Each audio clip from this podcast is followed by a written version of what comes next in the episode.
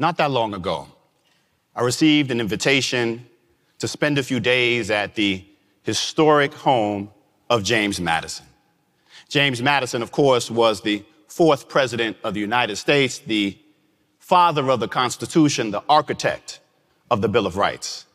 And as a historian, I was really excited to go to this historic site because I understand and appreciate the power of place. Now, Madison called his estate Montpelier, and Montpelier is absolutely beautiful. It's several thousand acres of rolling hills, farmland, and forest with absolutely breathtaking views of the Blue Ridge Mountains. But it's a haunting beauty because Montpelier was also a slave labor camp. You see, James Madison enslaved more than 100 people over the course of his lifetime, and he never freed a single soul, not even upon his death. The centerpiece of Montpelier is Madison's mansion. Now, this is where James Madison grew up. This is where he returned to after his presidency. This is where he eventually died. And the centerpiece of Madison's mansion is his library. This room on the second floor where Madison conceived and conceptualized the Bill of Rights. When I visited for the first time, the director of education, Christian Cotz, cool white dude, took me almost immediately to the library. And it was amazing being able to stand in this place where such an important moment in American history happened. But then after a little while there, Christian actually took me downstairs to the cellars of the mansion. Now, in the cellars of the mansion, that's where the enslaved African Americans who managed the house spent most of their time. It's also where they were installing a new exhibition on slavery in America. And while we were there, Christian instructed me to do something I thought was a little bit strange. He told me to take my hand and place it on the brick walls of the cellar and to slide it along until I felt these impressions or ridges in the face of the brick. Now, look, I was going to be staying on site on this former slave plantation for a couple days, so I wasn't trying to upset any white people. Because when this was over, I wanted to make sure that I could get out. but as I'm actually sliding my hand along the cellar wall, I couldn't help but think about my daughters, and my youngest one in particular, who was only about two or three years old at the time, because every time she hopped out of our car, she would take her hand and slide it along the outside, which is absolutely disgusting. And then, and then if I couldn't get to her in time, she would take her fingers and pop them in the mouth, which would drive me absolutely crazy. So this is what I'm thinking about when I'm supposed to be a historian. but then, but then I actually do feel these impressions in the brick. I feel these ridges in the brick. And it takes a second to realize what they are. What they are are tiny handprints. Because all of the bricks at James Madison's estate were made by the children that he enslaved. And that's when it hit me that the library in which James Madison conceives and conceptualizes the Bill of Rights rests on a foundation of bricks made by the children that he enslaved. And this is hard history. It's hard history because it's difficult to imagine the kind of inhumanity that leads one to enslave children to make bricks for your comfort and convenience. It's hard history because it's hard to talk about the violence of slavery the beatings, the whippings, the kidnappings, the forced family separations. It's hard history because it's hard to teach white supremacy, which is the ideology that justified slavery. And so rather than confront hard history, we tend to avoid it. Now, sometimes that means just making stuff up. I can't tell you how many times I've heard people say that states' rights was the primary cause of the Civil War. That would actually come as a surprise to the people who fought in the Civil War. Sometimes we try to rationalize hard history. When people visit Montpelier, and by people in this instance, I mean white people, when they visit Montpelier and learn about Madison enslaving people, they often ask, but wasn't he a good master? A good master. There is no such thing as a good master. There is only worse and worser. And sometimes we just pretend the past didn't happen. I can't tell you how many times I've heard people say, it's hard to imagine slavery existing outside of the plantation South. No, it ain't. Slavery existed in every American colony. Slavery existed in my home state of New York for 50 years after the American Revolution. So, why do we do this? Why do we avoid confronting hard history? Literary performer and educator Regie Gibson had the truth of it when he said that our problem as Americans is we actually hate history. What we love is nostalgia. Nostalgia. We love stories about the past that make us feel comfortable about the present. But we can't keep doing this. George Santayana, the Spanish writer and philosopher, said that those who cannot remember the past are condemned to repeat it.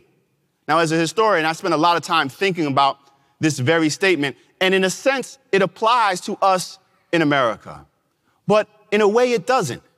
Because inherent in this statement is the notion that at some point, we stop doing the things that have created inequality in the first place. And the harsh reality is we haven't. Consider the racial wealth gap. Wealth is generated by accumulating resources in one generation and transferring them to subsequent generations.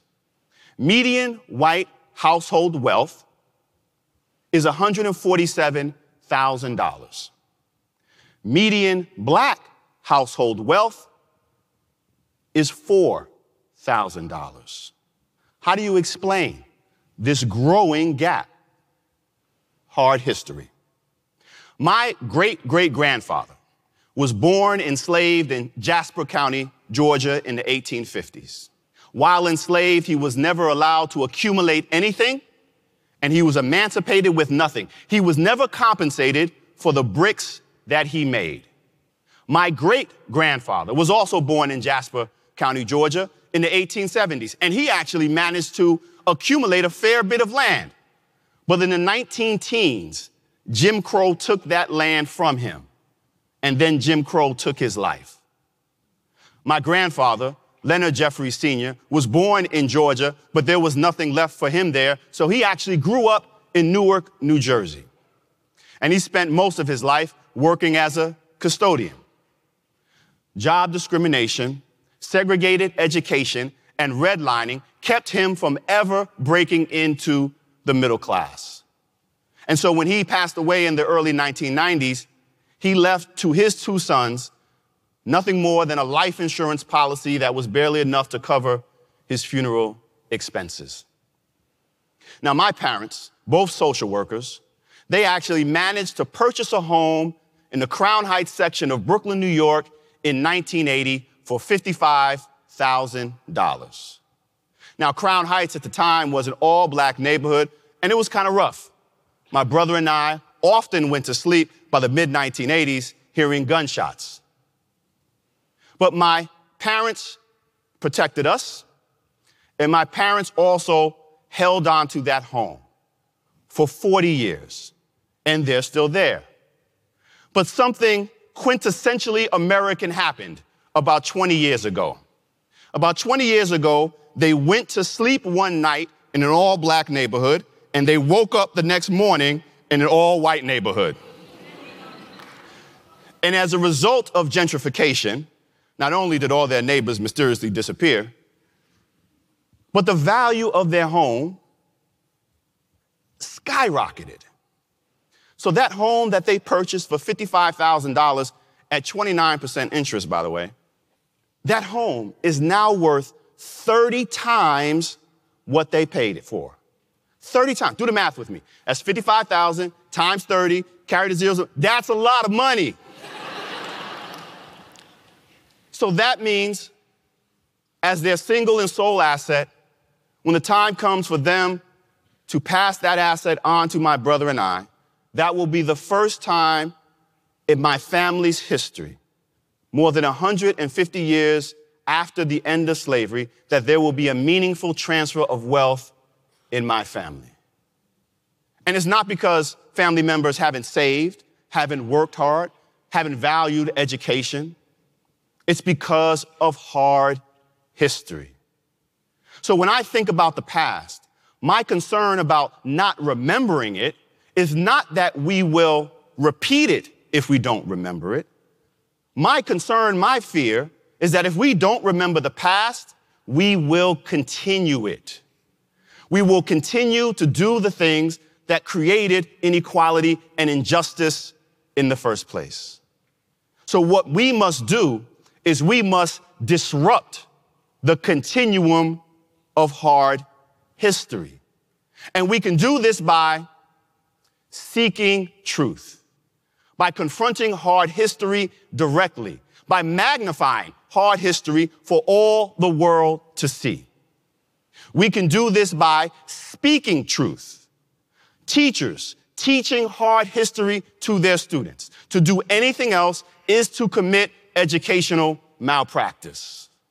And parents have to speak truth to their children so that they understand where we have come from as a nation. And finally, we must all act on truth, individually and collectively, publicly and privately, in small ways and in large ways. We must do the things that will bend the arc of the moral universe towards justice. To do nothing is to be complicit in inequality. History reminds us that we as a nation stand on the shoulders of political giants like James Madison. But hard history reminds us that we as a nation also stand on the shoulders of enslaved African American children, little black boys and little black girls who, with their bare hands, made the bricks that serve as the foundation for this nation. And if we are serious about creating a fair and just society, then we would do well to remember that, and we would do well to remember them. Thank you.